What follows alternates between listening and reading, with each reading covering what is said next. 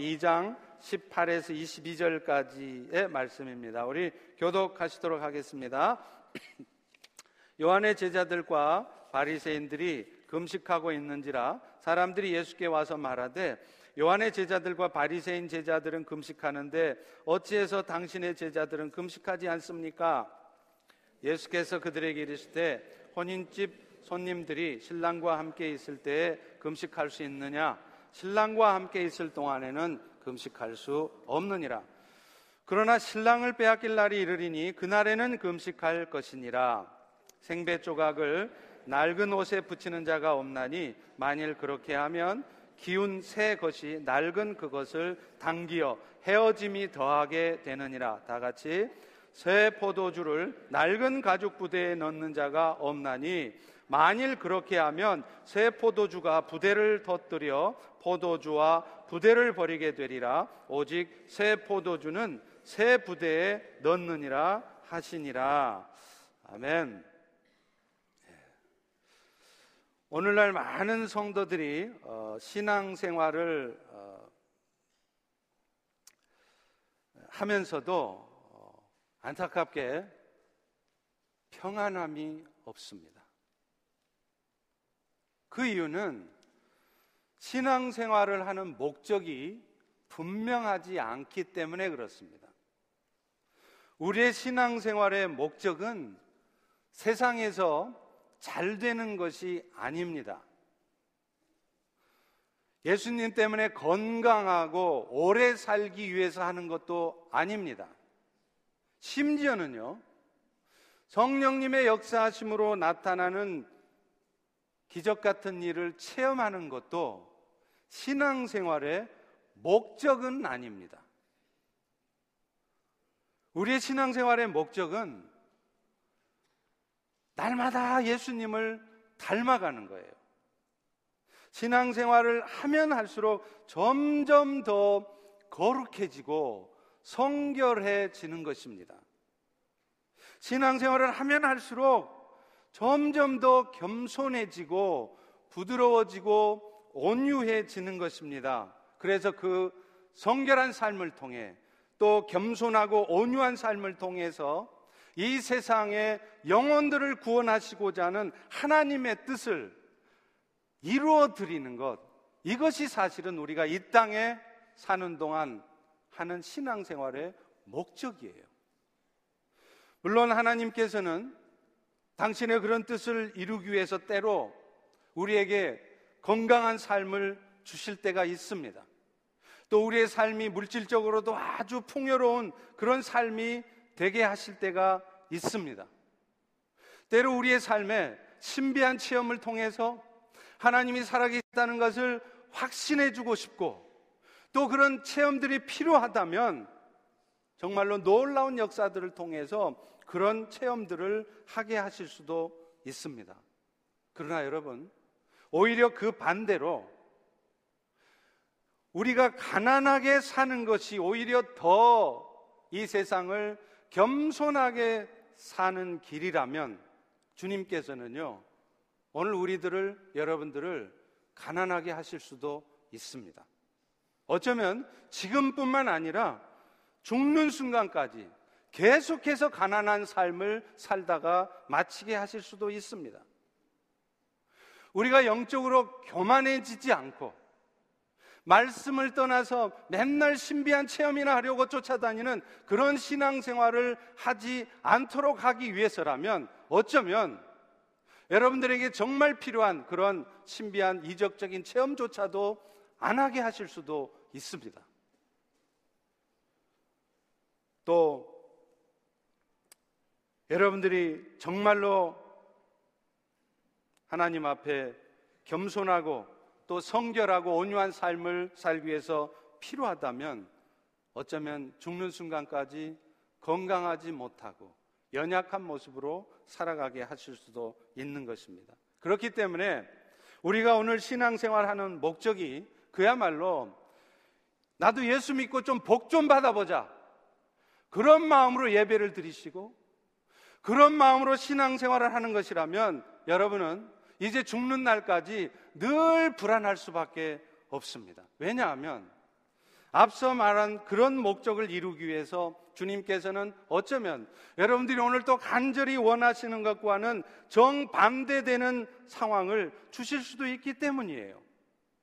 그러나 오늘 또 내가 신앙생활하는 목적이 내 뜻을 이루는 것이 아니라 세상을 향한 내 욕심, 내 계획을 이루고자 하는 것이 아니라 어찌하든지 주님의 뜻을 이루는 것이라면 그런 분들은요, 자신의 삶이 반드시 부요해져야 한다고 생각하지 않습니다. 내 삶이 이 땅에 살 때 건강해야 그게 마땅한 그리스도인의 삶이지라고 생각하지 않습니다. 왜냐하면 우리가 더 성결해지고 더 온전해지도록 하기 위해서 주님은 어쩌면 우리를 오히려 가난하게 하실 수도 있고 육체의 연약함을 끝까지 갖고 살아가게 할 수도 있다는 것을 잘 알기 때문인 것입니다. 그리고 그리고 그런 사람들은요. 비로소 비로소 자신의 삶을 온전히 주님께 맡길 수 있는 것입니다. 그리고 그렇게 내 삶을 결과에 상관없이 온전히 맡기고 신앙생활하는 그런 삶을 살 때 비로소 우리의 마음에는 평강이 찾아오는 것이죠. 그런데 신앙생활을 하는 목적이 오늘 또 어찌하든지 예배 잘 드리고 봉사도 열심히 하는 목적이 세상에서 잘 되는 것이라면 그렇게 할 때 하나님이 축복해 주셔서 내 사업을 잘 되게 하실 것이기 때문에 하는 것이라면 여러분들은 좀처럼 주님께 여러분의 삶을 맡길 수 없습니다. 왜 그런 줄 아세요? 혹시라도, 혹시라도 주님께서 내 삶을 어렵게 할까 두렵기 때문이죠. 오늘도 나는 내 나름대로 계획이 있어요. 미국까지 와서 이민 생활하면서 이렇게 어렵게 살면서 열심히 사는 이유가 있단 말이에요. 그 목표가 있는데 그 삶을 이루어내야 되는데 주님께 내 삶을 맡겨버리면 주님이 그렇게 안 해주실 것 같은 겁니다.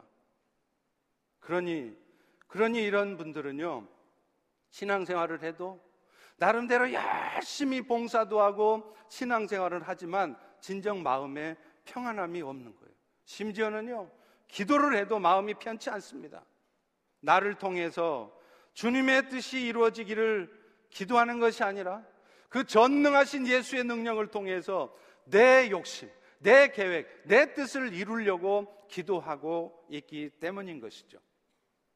오늘 본문의 말씀은 예수님께서 금식하지 않는 제자들을 비난하는 그 바리새인들을 향해서 하시는 말씀이에요.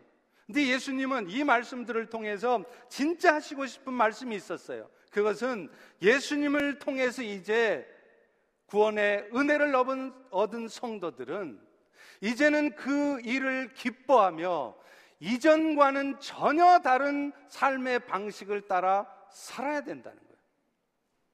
예수를 믿어도 예수가 내 안에는 있지만 천국은 가지만 살아가는 인생의 목적도 살아가는 삶의 방법도 예전에 예수를 알지 못했던 세상에 살았던 때와 똑같은 삶의 방식, 똑같은 삶의 목적을 가지고 살아서는 안 된다는 거예요. 이제는 인생의 방향도 또 살아가는 삶의 모습도 바뀌어져야 된다는 거예요. 예수님은 오늘 본문의 이야기들을 통해서 그것을 우리에게 말씀하시는 것입니다. 오늘 본문은 금식하지 않는 예수님의 제자들을 사람들이 비난하는 데서 시작이 돼요. 우리 다 같이 18절 읽어봅니다. 시작. 요한의 제자들과 바리새인들이 금식하고 있는지라 사람들이 예수께 와서 말하되 요한의 제자들과 바리새인의 제자들은 금식하는데 어째서 당신의 제자들은 금식하지 않습니까? 여러분 지금 이런 금식 논쟁이 벌어진 데는 나름대로 이유가 있었어요. 우리가 지난주에 살폈던 것처럼 앞 단락에서는 예수님과 예수님의 제자들이요 레위의 집에서 지금 잔치를 벌이고 있습니다.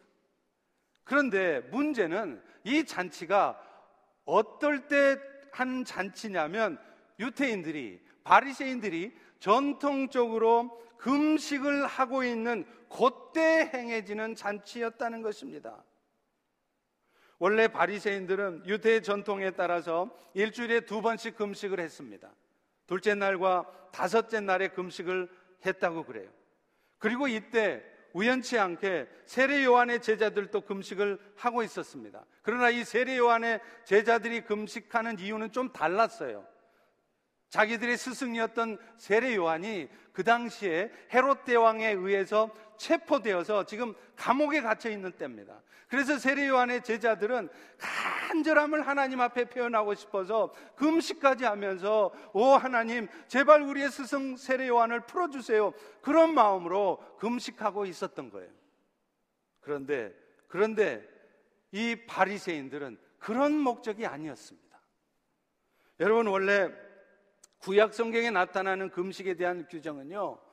일주일에 두 번이 아니라 원래 구약 성경에는 1년에 한 번만 하도록 돼 있어요. 1년에 한 번 대속죄일 날 레이기 16장 29절에 보면 그때 한 번만 하도록 돼 있습니다. 너희는 영원히 이 규례를 지킬지라 일곱째 달 그 달 10일 그러니까 7월 10일이죠. 이게 대속죄일이에요. 그날 너희는 스스로 괴롭게 하고 여기 스스로 괴롭게 한다는 얘기가 바로 금식을 하라는 얘기예요. 그런데 이스라엘 백성들은요, 이 1년에 딱 한 번만 하도록 돼 있는 이 금식 규정은, 그 금식 규정을요, 나중에 자기들이 바벨론의 포로로 잡혀갔다가 포로 생활에서 귀환한 뒤에는 또 두 번으로 바꿉니다.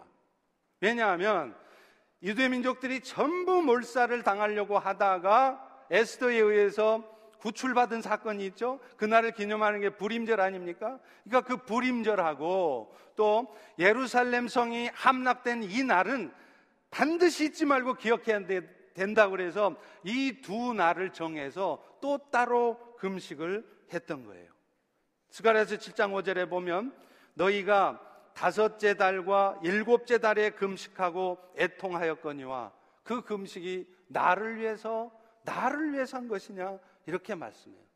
근데 이제 신약 시대가 되면은요, 이 바리새인들은 아예 일주일에 두 번씩 금식을 해요. 오늘 본문처럼요. 누가복음 18장 12절에도 보면 나옵니다. 나는 일에 일주일에 두 번씩 금식하고 또 소득의 11조도 바치고 그러니까 결국 이스라엘 백성들 특히 바리새인들은요. 자기가 경건하다는 걸 나타내려고 내가 이만큼 하나님 앞에 헌신하고 있다는 것을 나타내려고 일부러 규정에도 없는 금식 규정을 정해서 일주일에 두 번씩이나 금식을 했던 것입니다. 어찌됐건 금식을 하고 있었던 바리새인들 입장에서는 예수님과 그의 제자들이 레위의 집에서 잔치를 벌이고 있는 모습을 보면 자기들은 지금 쫄쫄 굶고 금식하고 있는데 아니 조냄들은 도대체 어떤 놈들이 이게 지금 잔치를 벌이고 잘 먹고 있나? 속상할 거 아니에요? 그래서 지금 따지는 거죠. 그러자 예수님이 그들을 향해서 대답을 하세요. 19절의 말씀입니다. 시작. 예수께서 그들에게 이르시되 혼인집 손님들이 신랑과 함께 있을 때 금식할 수 있느냐? 신랑과 함께 있을 동안에는 금식할 수 없느니라. 여러분, 예수님이 지금 이 말씀을 하신 의도는 금식 자체가 잘못되었다거나 금식 그딴 거 할 필요 없다. 그 말이 아닙니다. 여러분, 금식이라고 하는 것은요, 우리 신앙생활에서도 우리의 경건을 위해서도 반드시 필요해요. 실제로도 구약 성경에 보면 수많은 곳에서 하나님의 사람들이 적절한 때 자신의 삶을 돌아보고 하나님 앞에 회개하고 돌이키기 위해서 금식을 했던 것을 볼 수 있습니다. 특별히 이스라엘 백성들 전체가 자신들의 잘못된 삶을 회개하고 하나님께로 돌이켜서 더 정결해지고 싶은 마음에서 금식을 했던 것을 여러 곳에서 볼 수 있어요. 요엘서 2장 12, 13절에도 이렇게 말씀합니다. 여호와의 말씀에 너희는 이제라도 금식하고 울며 애통하고 마음을 다해서 내게 돌아오라 하였으니 너희는 옷을 찢지 말고 마음을 찢고 하나님께로 돌아오라. 그리고 그렇게 그렇게 우리의 마음을 이스라엘 백성들이 자신들의 마음을 하나님 앞에 돌이키며 회개할 때 하나님은 은혜로우시고 자비로우시고 노하기를 더디하셔서 그 뜻을 돌이켜서 재앙을 내리지 않게 되셨다는 거예요. 오늘 여러분 우리 성도들의 삶에도 마찬가지 아닙니까? 하나님께서는 때로 여러분들이 참 견디기 힘든 상황, 도대체 왜 이런 일이 나한테 일어나야 되는지 너무나 황당하고 놀랄 수밖에 없는 그런 상황을 주십니다. 그런데 하나님께서는 그런 일을 통해서라도 우리의 삶이 하나님께로 돌이켜지게 하시려는 거예요. 여전히 예수 믿은 후에도 세상을 향한 목적, 세상을 향한 삶, 이전에 예수를 몰랐때 살았던 그 똑같은 방식대로 여전히 예수 믿은 후에도 살아가는 우리를 깨우치기 위해서 그런 징계와 같은 상황을 주실 때가 있습니다. 그럴 때 우리가 해야 될 일이 뭡니까? 금식해야 되는 거예요. 금식하며 회개해야 되는 거예요. 그래서 우리가 하나님 앞에 돌이킬 때 노하기를 더디하시고 인애가 풍성하신 하나님이 그 징계를 거두시는 것입니다. 그렇기 때문에 그렇기 때문에 이 금식은 당연한 거예요. 필요한 일입니다. 그런데 문제는 지금 바리새인들의 경우에는 그런 마음으로 하는 게 아니라는 거예요. 진정으로 마음을 짓고 하나님께로 마음을 돌이키는 목적으로 하는 금식이 아니었습니다. 사람들의 눈을 의식하면서 야 봐라야 내가 나 나름대로 신앙생활 잘하고 있어 무시하지 마. 나 금식까지 하고 신앙생활에 보여주려고 형식적인 마음으로 그런 마음으로 지금 금식하는 것을 지적하는 것입니다. 더구나 예수님이 이 금식의 논쟁을 통해서 진짜 말씀하시고 싶은 것은 지금은 때가 금식할 때가 아니라는 것을 말씀하시려는 거예요.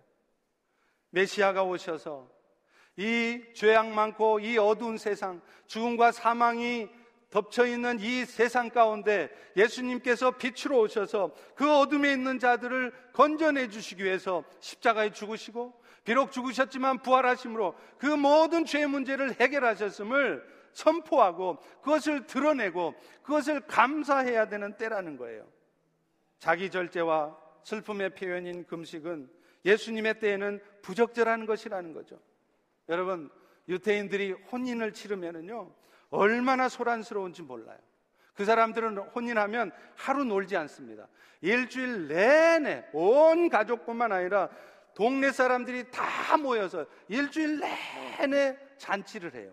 그런데 그 흥겨운 잔치가 벌어지고 있는데 어떤 한 사람이 얼굴은 심쭈해가지고 자기는 지금 경건해야 된다고 하면서 금식을 하고 있으면 그 혼인집 잔치 분위기가 어떻게 되겠습니까? 지금 예수님께서 메시아로 오셔서 이 이스라엘 백성들을 구원하시고 하나님의 나라를 세워가는 이때에 사람들이 금식하고 슬퍼하고 있다면 그것은 격에 맞지 않는 것이라는 거예요. 다시 말하면 예수님께서 이 금식 논쟁을 통해서 정말 말씀하신 것은 아시고 싶은 것은 당신으로 말미암아 이 땅에 잔치가 벌어져야 될 만큼 놀라운 일이 이 세상을 구원하는 일이 이 축복된 일이 있게 되었다는 것을 선포하시려는 것이었습니다. 그러면서 예수님은요, 이제 그것을 이루기 위해서 자기가 때가 되면 십자가에 죽으실 것을 말씀하시고 너희들이 슬퍼하려거든 그때 슬퍼하라는 거예요. 오늘 본문 20절 같이 한번 읽습니다. 시작. 그러나 신랑을 빼앗길 날이 이르리니 그 날에는 금식할 것이니라. 이 금식 논쟁을 통해서 결국 예수님이 말씀하시려고 하는 것은 오늘날 이 어둠과 사망 가운데 죽어가는 수많은 영혼들을 구원하시기 위해서 예수님께서 이 땅에 오셨고 그 일이 지금, 바로 지금 이 순간 이루어졌다는 것을 선포하고 싶으신 것입니다. 할렐루야. 예수님은요, 이 말씀을 하신 다음에 또 다른 두 가지의 비유를 통해서 다른 얘기를 하세요. 이제 그 메시아의 오심으로 말미암아 이 놀라운 축복된 일이 이루어졌다면 그 은혜를 받은 하나님의 자녀들, 오늘 성도된 여러분들은 앞으로 어떤 삶을 살아야 되겠냐?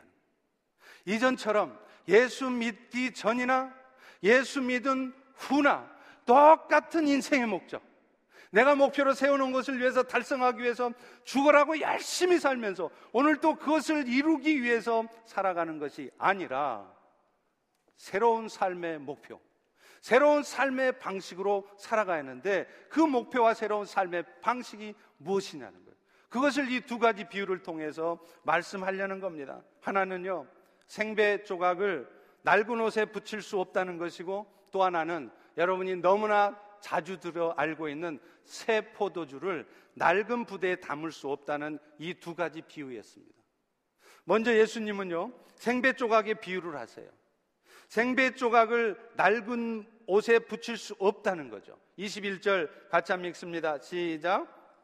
생배 조각을 낡은 옷에 붙이는 자가 없나니 만일 그렇게 하면 기운 새 것이 낡은 그것을 당기어 헤어짐이 더하게 될 것이라. 여러분 이 생배 조각이라는 단어는요 헬라어로 하면 라쿠스 아그나프라는 단어를 쓰는데 이 생배 조각은 아직 표백 처리가 되지 않고 재단이 안 돼서 아주 촘촘한 천을 의미하는 것입니다. 그런데 이 아주 촘촘한 새 천을 갖다가 낡은 옷이 헤어졌다고 그래서 그 해진 데를 기울려고 갖다 붙이면 어떤 일이 벌어지겠냐는 거예요. 오히려 그것 때문에 이 촘촘한 생배 조각 때문에 낡은 옷이 더 헤어지는 거예요. 더 갈기갈기 찢어질 거 아닙니까? 지금 그 말씀을 하는 거예요. 여기서 예수님께서 생배 조각을 통해서 말씀하시는 것은 예수님께서 오심으로 말미암아 시작된 이 새로운 진리의 복음을 얘기하는 겁니다. 이것에 비해서 그 낡은 옷이라는 것은 아직도 형식을 중요시하고 그래서 율법을 열심히 지켜야만 오늘 또 말씀대로 충실히 살아야만 우리는 하나님의 나라의 백성이 되고 그렇게 살아야만 말씀 하나도 어기지 않고 열심히 말씀대로 살 때 그럴 때 비로소 우리가 천국을 간다고 하는 그런 율법주의적인 사고 방식을 말하는 것입니다. 따라서 예수님께서 가져오신 이 새로운 은혜의 복음은 여전히 율법적이고 형식주의적인 옛날의 그런 삶의 방식 그런 것과는 합할 수가 없다는 것이죠. 새로운 진리는 새로운 가치관과 또 새로운 방, 새로운 삶의 방식에 합당하다는 거예요. 그걸 말씀하는 거예요. 이어서 예수님은 두 번째로 새 포도주가 새 부대에 담아야 한다는 비유를 가지고 설명을 해요. 여러분 아마 이 새 포도주는 새 부대에 담아야 된다는 이 비유 많이 들으셨죠? 주로 어떨 때서 먹습니까? 예배당을 잘 지었어요. 그 예배당을 잘 새로 지어가지고 이제 뭐 모든 장비를 다 새로 하는 거예요. 그런데 의자도 아주 깨끗해요. 쓸만해요. 그런데 그거 다 때려치우고 새거로 그냥 돈 들여서 쫙 하면서 뭐라 그래요? 새술은 새부대. 여러분, 이 말씀은 그때 써먹는 말이 아니에요. 지금 그 말이 아닙니다. 유목 생활을 많이 했던 팔레스타인에서는요, 사람들이 물이나 포도주를 어디다 담았냐면 요즘처럼 병이 없어요.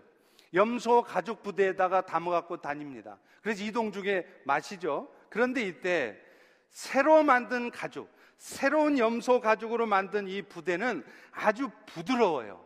신축성이 좋아요. 그래서 새 포도주를 거기다 담아 넣어도 그 부대가 터지지를 않습니다. 왜냐하면 여러분 새 포도주라는 말이 무슨 말이에요? 아직 발효가 안 됐다는 겁니다.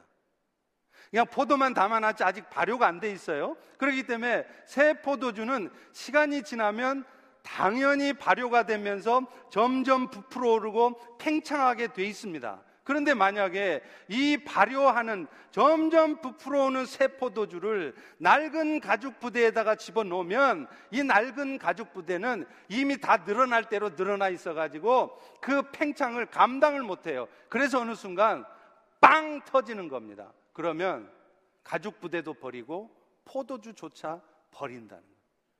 그런데 새 가죽 부대는 새 포도주가 막 발효가 돼서 막 팽창을 해도 그걸 다 받아내요. 아무리 커져도 갑작스럽게 막 팍팍팍 커져도 그걸 다 받아냅니다.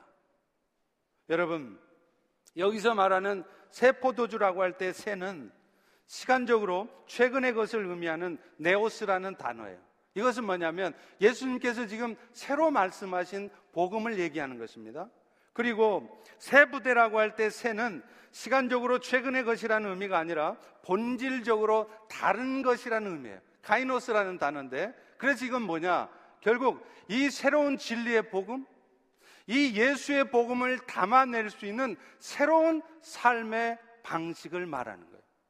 그렇기 때문에 지금 예수님이 이 두 가지 비유, 생배 조각의 비유와 새 포도주의 비유를 말씀하신 이유는 뭐냐? 메시아이신 예수가 오심으로 말미암아 이 땅에 하나님의 나라가 시작되었는데 그 하나님의 나라의 백성들은 이제는 이제는 이전의 삶의 방식에서 떠나서 새로운 삶의 방식으로 살아야 된다는 거예요.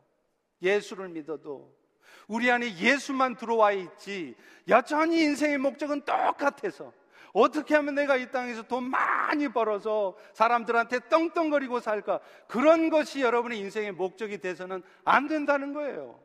그리고 이전에 그것을 위해서 죽으라고 그냥 물불안가리로 죽으라고 죽으라고 열심히 일만 하며 살던 그런 삶의 모습에서 이제는 여러분 삶의 모습이 삶의 방식이 바뀌어야 된다는 거예요. 이걸 지금 말씀하시는 겁니다. 그렇다면 도대체 그런 새로운 삶의 방식은 어떤 방식일까요? 로마서 7장 4절에 그 말씀이 있습니다. 내 형제들아 너희도 그리스도의 몸으로 말미암아 율법에 대하여 죽음을 당하였으니 이는 다른 이곧 죽은 자 가운데서 살아나신 이에게 가서 우리가 하나님을 위하여 열매 맺게 하려 함이라. 여러분 이 말씀에 율법이 더 이상 우리를 주관하지 못한다는 말씀이 무슨 말일까요? 이 말은 여러분이 혹시 이제는 율법대로 살지 못해도 하나님의 말씀대로 100%는 다 살지 못한다 할지라도 그 율법에 정한 대로 여러분이 죽음에 빠지지는 않는다는 거예요. 사망과 멸망에 다시 지옥까지는 않는다는 것입니다. 왜 그렇습니까? 예수님께서 십자가의 죽으심을 통해서 이미 우리가 죄 때문에 받아야 될 모든 율법의 저주를 다 받으셨기 때문에 그래요. 갈라디아서 3장 20절에 24절의 말씀처럼 예수께서 율법의 저주를 대신 다 받으셔서 우리는 더 이상 우리의 연약함 때문에 그 율법의 저주로 말미암는 죽음과 사망에 들어가지 않는 것입니다. 그런데 그런데 그렇게 해 주신 이유가 뭐냐는 거예요. 율법의 저주를 예수님이 다 받으셔서 죄의 대가를 다 치렀으니까 우리는 앞으로 어떤 삶을 살아도 결국은 천국 가게 되었으니까 야 좋네. 그러면 죄 많이 짓고 살아도 되겠네. 야야야 즐기자. 그렇게 살아도 된다는 거예요? 아니라는 거예요. 그렇게 살면 안 된다는 거예요. 그래서 뭐라고 말합니까? 이는 이제는 이제는 세상을 향해 가던 삶에서 돌이켜서 이제는 하나님께로 가라는 거예요. 그래서 하나님을 위하여 열매 맺는 삶을 살라는 것입니다. 할렐루야. 이것을 위해서 예수님이 여러분을 율법의 저주에서 속량시켜 주셨습니다. 하나님의 은혜로 살아가되 죄 문제 해결되었으니까 이제는 내 마음대로 내 뜻대로 여전히 인조해야 하면서 세상 욕심 계속 품고 살면서 그렇게 사는 게 아니라 어떻게 하면 내 삶을 하나님이 원하시는 영원 구원의 일을 위해서 드릴 수 있을까 그 고민하며 살라는 거죠. 그런데 그런데 그게 무엇으로 가느냐 하느냐 하면 로마서 7장 6절에 이렇게 말하고 있습니다. 우리 다 같이 한번 읽습니다. 시작. 이제는 우리가 얽매였던 것에 대하여 죽었으므로 율법에서 벗어났으니 이러므로 우리가 영의 새로운 것으로 섬길 것이요 율법 조문에 묵은 것으로 아니할지니라. 하나님을 위해서 열매를 맺으려면 어떻게 해야 되느냐? 이제는 영의 새로운 것으로 섬겨야 된다는. 여러분 이 부분이 영어 성경에 이렇게 되어 있습니다. In the new way of the Spirit. 성령께서 인도하시는 삶의 방식을 따라 살아가라는 것입니다. 여러분, 오늘 우리가 사실 크리스찬이 되는 것도 성령의 사람이 된 것을 의미해요. 여러분 예수 믿기로 작정해서 내가 이번 주부터는 교회 나와야 되겠다. 그래서 여러분이 예수 믿고 구원받은 줄 아십니까? 천만의 말씀입니다. 여러분이 그걸 결정하고 결단하기 전에 이미 하나님께서 여러분 안에 성령을 보내주십니다. 그 성령의 세례로 말미암아 여러분의 마음이 바뀐 거예요. 내가 이렇게 살면 안 되겠구나. 이제 신앙생활 해야 되겠구나. 예수 믿게 되는 겁니다. 그래서 고린도전서 12장 3절에도 이렇게 말하잖아요. 또 성령으로 아니하고는 누구든지 예수를 주시라 할 수 없느니라. 그런데 이미 우리 안에 와 계신 이 성령님, 우리를 예수 믿고 영원한 생명의 구원을 허락받게 하신 그 성령, 그 성령이 우리 안에 오셔서 뭐를 하냐는 거예요. 그분은 지금 이 순간에도 여러분들의 삶을 이끌어가고 계십니다. 여러분의 삶이 어떻게 되든지 말든지, 죄로 빠지든지 말든지, 여러분 마음대로 살게 내버려 두는 게 아니라 한순간도 단 하나의 오차도 없이 성령께서 여러분의 삶을 인도하신다는 거예요.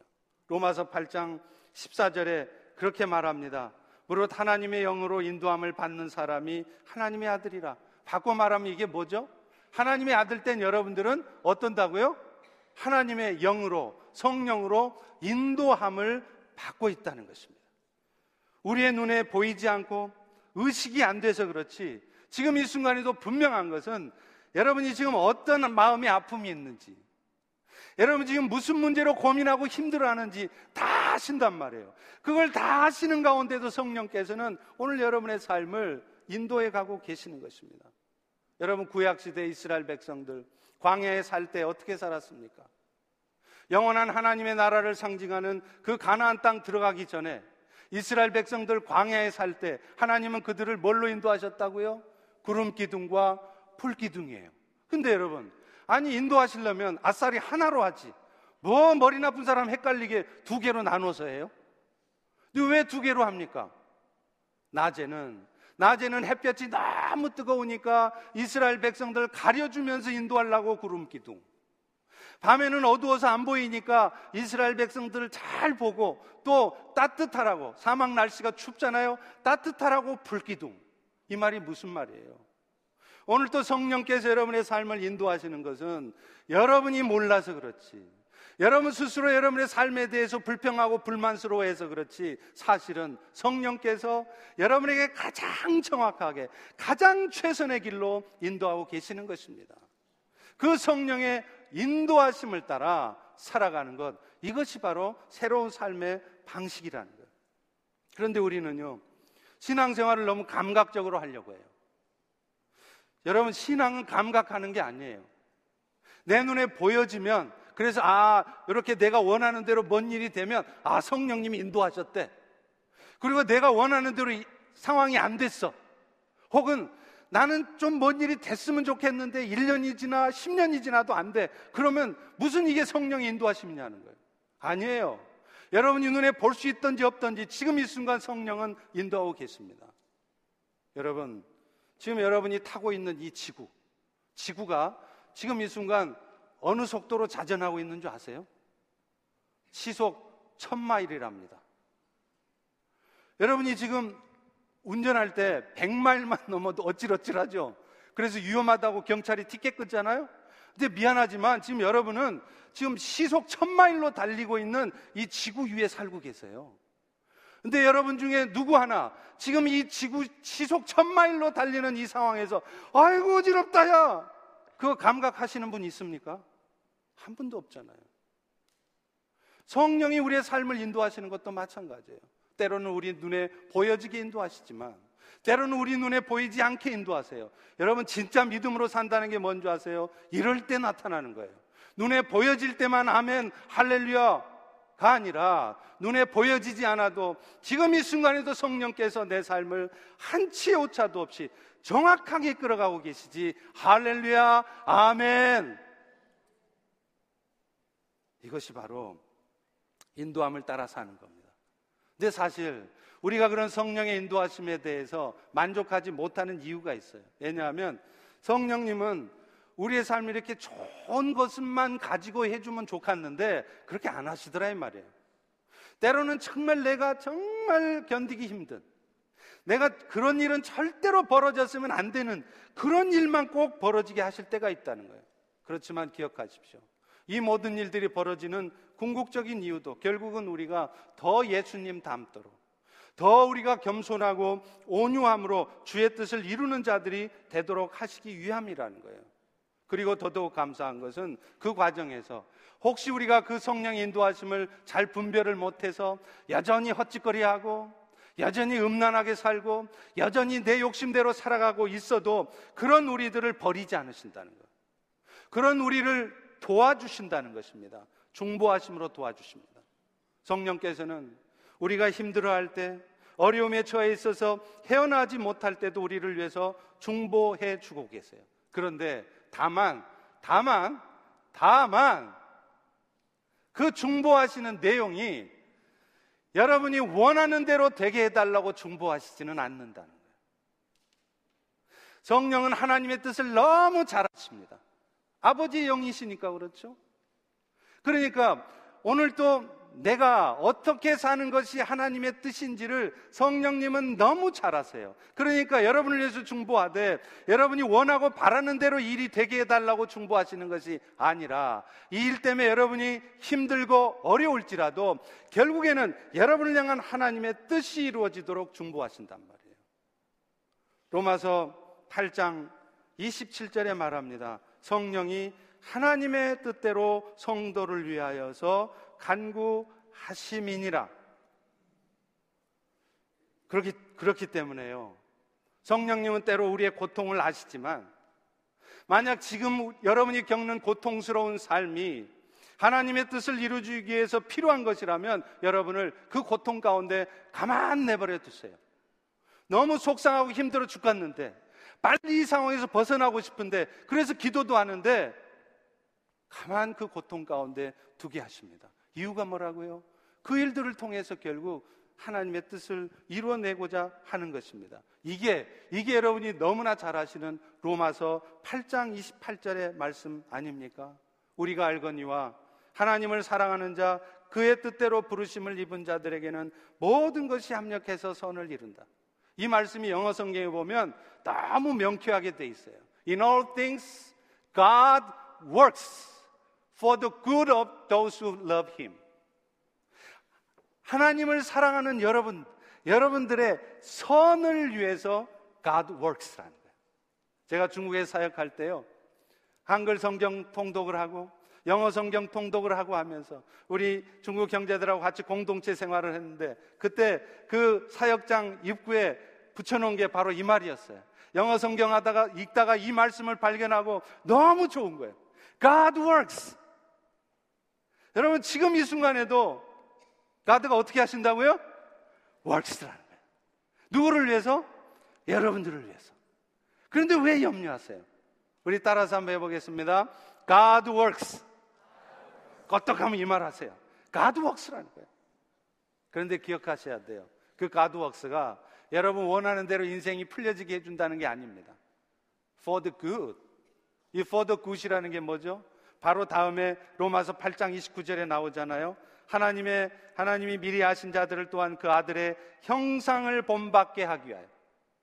제가 앞서 서두 얘기했던 것처럼 여러분이 힘들고 고통스럽지만 오히려 또 때로는요 너무 막 축복된 일, 생각지도 못한 일이 막 벌어져서 비즈니스가 막 잘 되는 거예요. 뭐 장사도 잘 되고 내가 열심히 한 것도 아닌 것 같은데 장사가 막 잘 돼.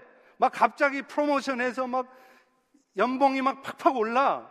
그런 일이 왜 있냐는 거예요. For the good. 아들의 형상을 닮으라고. 야, 야, 야, 연봉 이렇게 올려주는 거 보니까 내가 실력 좀 있나 보네. 나 사업 수완이 좀 있나 보네. 그렇게 교만 떨지 말고. 하나님이 해주신 거구나. 하나님을 위해서 더 열심히 살라고 축복 주신 거구나.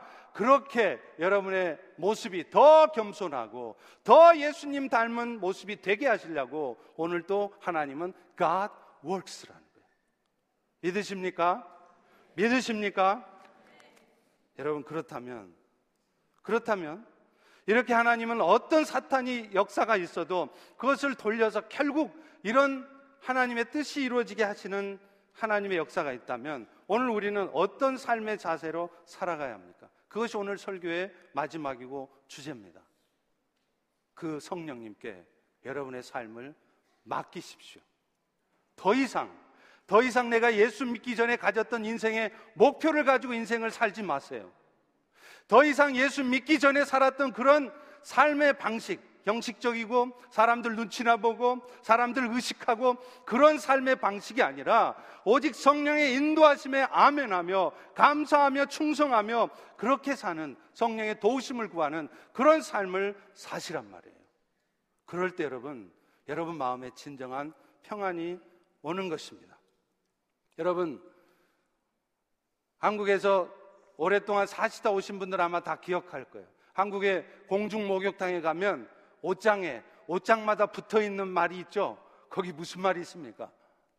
주인에게 맡기지 않은 귀중품은 책임지지 않습니다. 기억나시나요? 고개 끄덕여지죠? 주인에게 맡기지 않은 귀중품. 여러분 돈이 중요하다고 생각하세요? 여러분 건강이 중요하다고 생각하세요? 그러면 오히려 그 돈 문제, 건강 문제 주님한테 맡기세요. 근데 우리는 안 맡겨요. 여전히 내 힘으로 내 계획대로 그것을 얻어내고 이루어내려고 해요. 그럼 어쩐다고요? 주님이 책임 안 지신대요. 그렇게 해서 벌어져도 그게 여러분 통장에 여러분 어카운트에 밸런스에 남아있지 않습니다. 무슨 일이 터질지 몰라요. 조심하세요. 한순간에 그거 다 날아갑니다. 그런 일이 왜 벌어지냐는 거예요. 주인에게 맡기지 않은 귀중품은 책임지지 않는다는 것을 여러분에게 경험시켜 주는 겁니다. 여러분의 인생이 정말 소중하다고 생각하십니까? 그러면 주님한테 맡기세요. 그럴 때 주님이 여러분의 삶을 철저히 애프터 서비스까지 철저히 관리해 주십니다. 맡기지 않으시면 주님도 하는 수 없어요. 그래 네 힘대로 한번 살아봐. 네 뜻대로 살 때 네 인생이 어떻게 되나 한번 보자. 근데 안타까운 것은 우리는 이렇게 내 삶을 주님 앞에 드렸다가도 또 슬며시 재단에서 내려온다는. 그래서 여전히 내 의지로, 내 혈기로 활개치고 다니는 겁니다. 여러분, 만약에 하늘을 나는 비행기가 땅에 붙어서 다닌다면 어떨까요? 한번 생각해 보세요. 그 덩치 큰 비행기가 하늘을 날아야 될 비행기가 땅에 붙어서 가요. 그리고 또 빨리 간다고 속도를 막 내. 막 시속 800km, 900km로 하늘을 나는 게 아니라 땅에 붙어가지고 막 700, 800km로 그 큰 비행기가 움직이면 어떻게 됩니까? 사람들 다 죽습니다. 말은 주를 위해서라는 거예요. 말은 하나님 나라를 위해서 그러는 거예요. 그런데 문제는 내 삶을 하나님 앞에 드리지 않았어요. 내 생각을 하나님 앞에 드리지 않았어요. 여전히 내 주장이 있어요. 여전히 내 생각이 있어요. 하나님 앞에 내 삶을 전부를 맡기지 않고 내 힘으로 인생을 살면서 열심히 속도 내서 살면 열심히 살면요 죄송하지만 여러분 때문에 주님이 기뻐하시지 않습니다. 여러분 때문에 주변에 많은 사람들이 다쳐요. 수많은 영혼들이 상처받고 쓰러지고 넘어집니다. 힘을 내어서 열심히 달리는 게 중요한 게 아니라 뜨는 게 중요하단 말이에요. 뜬다는 게 뭘 의미합니까? 여러분의 삶을 주님한테 맡기시라는. 마태복음 11장 28절에 유명한 말씀이 있죠. 수고하고 무거운 짐진 자들아 다 내게로 오라 내가 너희를 쉬게 하리라. 아마 여러분 중에도 지금 인생 사는 게 별로 힘 안 드시는 분들은 이 말씀 귀에 안 들어오실 거예요. 틀림없어요. 그런데 진짜 지금 인생 살기 힘드신 분, 말은 안 하지만 남편 때문에 막 속상하고 속상하고 저 인간을 어떻게 해야 되나 고민하고 있는 분. 비즈니스 때문에, 건강 때문에 두려움이 있고 염려가 있으신 분들. 이 말씀이 귀에 쏙 들어올 겁니다. 그래서 그 말이 귀에 들어와서 정말로 주님한테 가보는 거예요. 예배도 나와보고, 말씀도 읽어보고, 기도도 열심히 해요. 그런데 막상 그렇게 해봐도 쉼이 없어요. 이유가 뭘까요? 예수님이 말씀하시는 쉼을 잘못 이해하고 있기 때문입니다. 마태복음 11장 29절 30절에 예수님은 이렇게 말해요. 나는 마음이 온유하고 겸손하니 나의 멍에를 메고 내게 배우라 그리하면 너희 마음이 쉼을 얻으리니. 예수님께 가면 쉼을 얻게 되는 것이 꼭 육체의 쉼을 얻는 것이 아니라 마음의 쉼을 얻는다는 거예요. 그걸 예수님한테 가서 배우라는 거예요. 그건 뭡니까? 예수님께 맡기는 거예요. 그러면요, 여전히 내 인생에는 멍해가 있어요. 여전히 여러분의 남편이 여러분을 힘들게 하고, 여전히 여러분의 비즈니스는 풀리지 않고 어렵습니다. 그래도, 그래도 여러분은 마음의 쉼을 얻을 수 있어요. 왜요? 내 짐을 주님께 다 내려놨으니까. 나보다 나를 더 잘 아시는 주님께서 오늘 또 내 삶을 가장 최선으로 나에게 가장 좋은 것으로만 이끄신다는 것을 믿기에 그분께 내 삶을 맡겼기 때문에 비로소 내 마음에 쉼이 있고 평안이 있는 것입니다. 사랑하는 성도 여러분, 이것이 바로 예수님을 따르는 새로운 삶의 방식이에요. 이제 여러분의 삶을 옛날에 예수를 알기 전에 살았던 그런 인생의 목표, 똑같은 인생의 목표와 똑같은 삶의 모습대로 살지 마십시오. 제가 개런티 합니다. 만약에 여러분이 그렇게 사시면 여러분은 죽는 날까지 천국은 가실지 모르지만 죽는 날까지 여러분은 여러분의 마음에는 평안은 없습니다. 항상 불평, 불만, 어둠, 미움, 시기, 다툼 그런 마음으로 가득 채워져서 신앙생활을 하실 것입니다. 그러나 이제 지난날의 인생의 목표를 던져버리고 성령의 인도하심을 따라 새로운 삶의 방식으로 살아가기를 다짐하시고 그런 의미에서 여러분의 인생을 주님께 다 맡겨버리시면 지금 이 순간부터 여러분의 삶에 자유가 찾아옵니다. 평안이 찾아옵니다. 이 평안을 누리는 우리 모든 성도들 되시기를 주의 이름으로 축원합니다. 우리 다 일어나셔서 찬양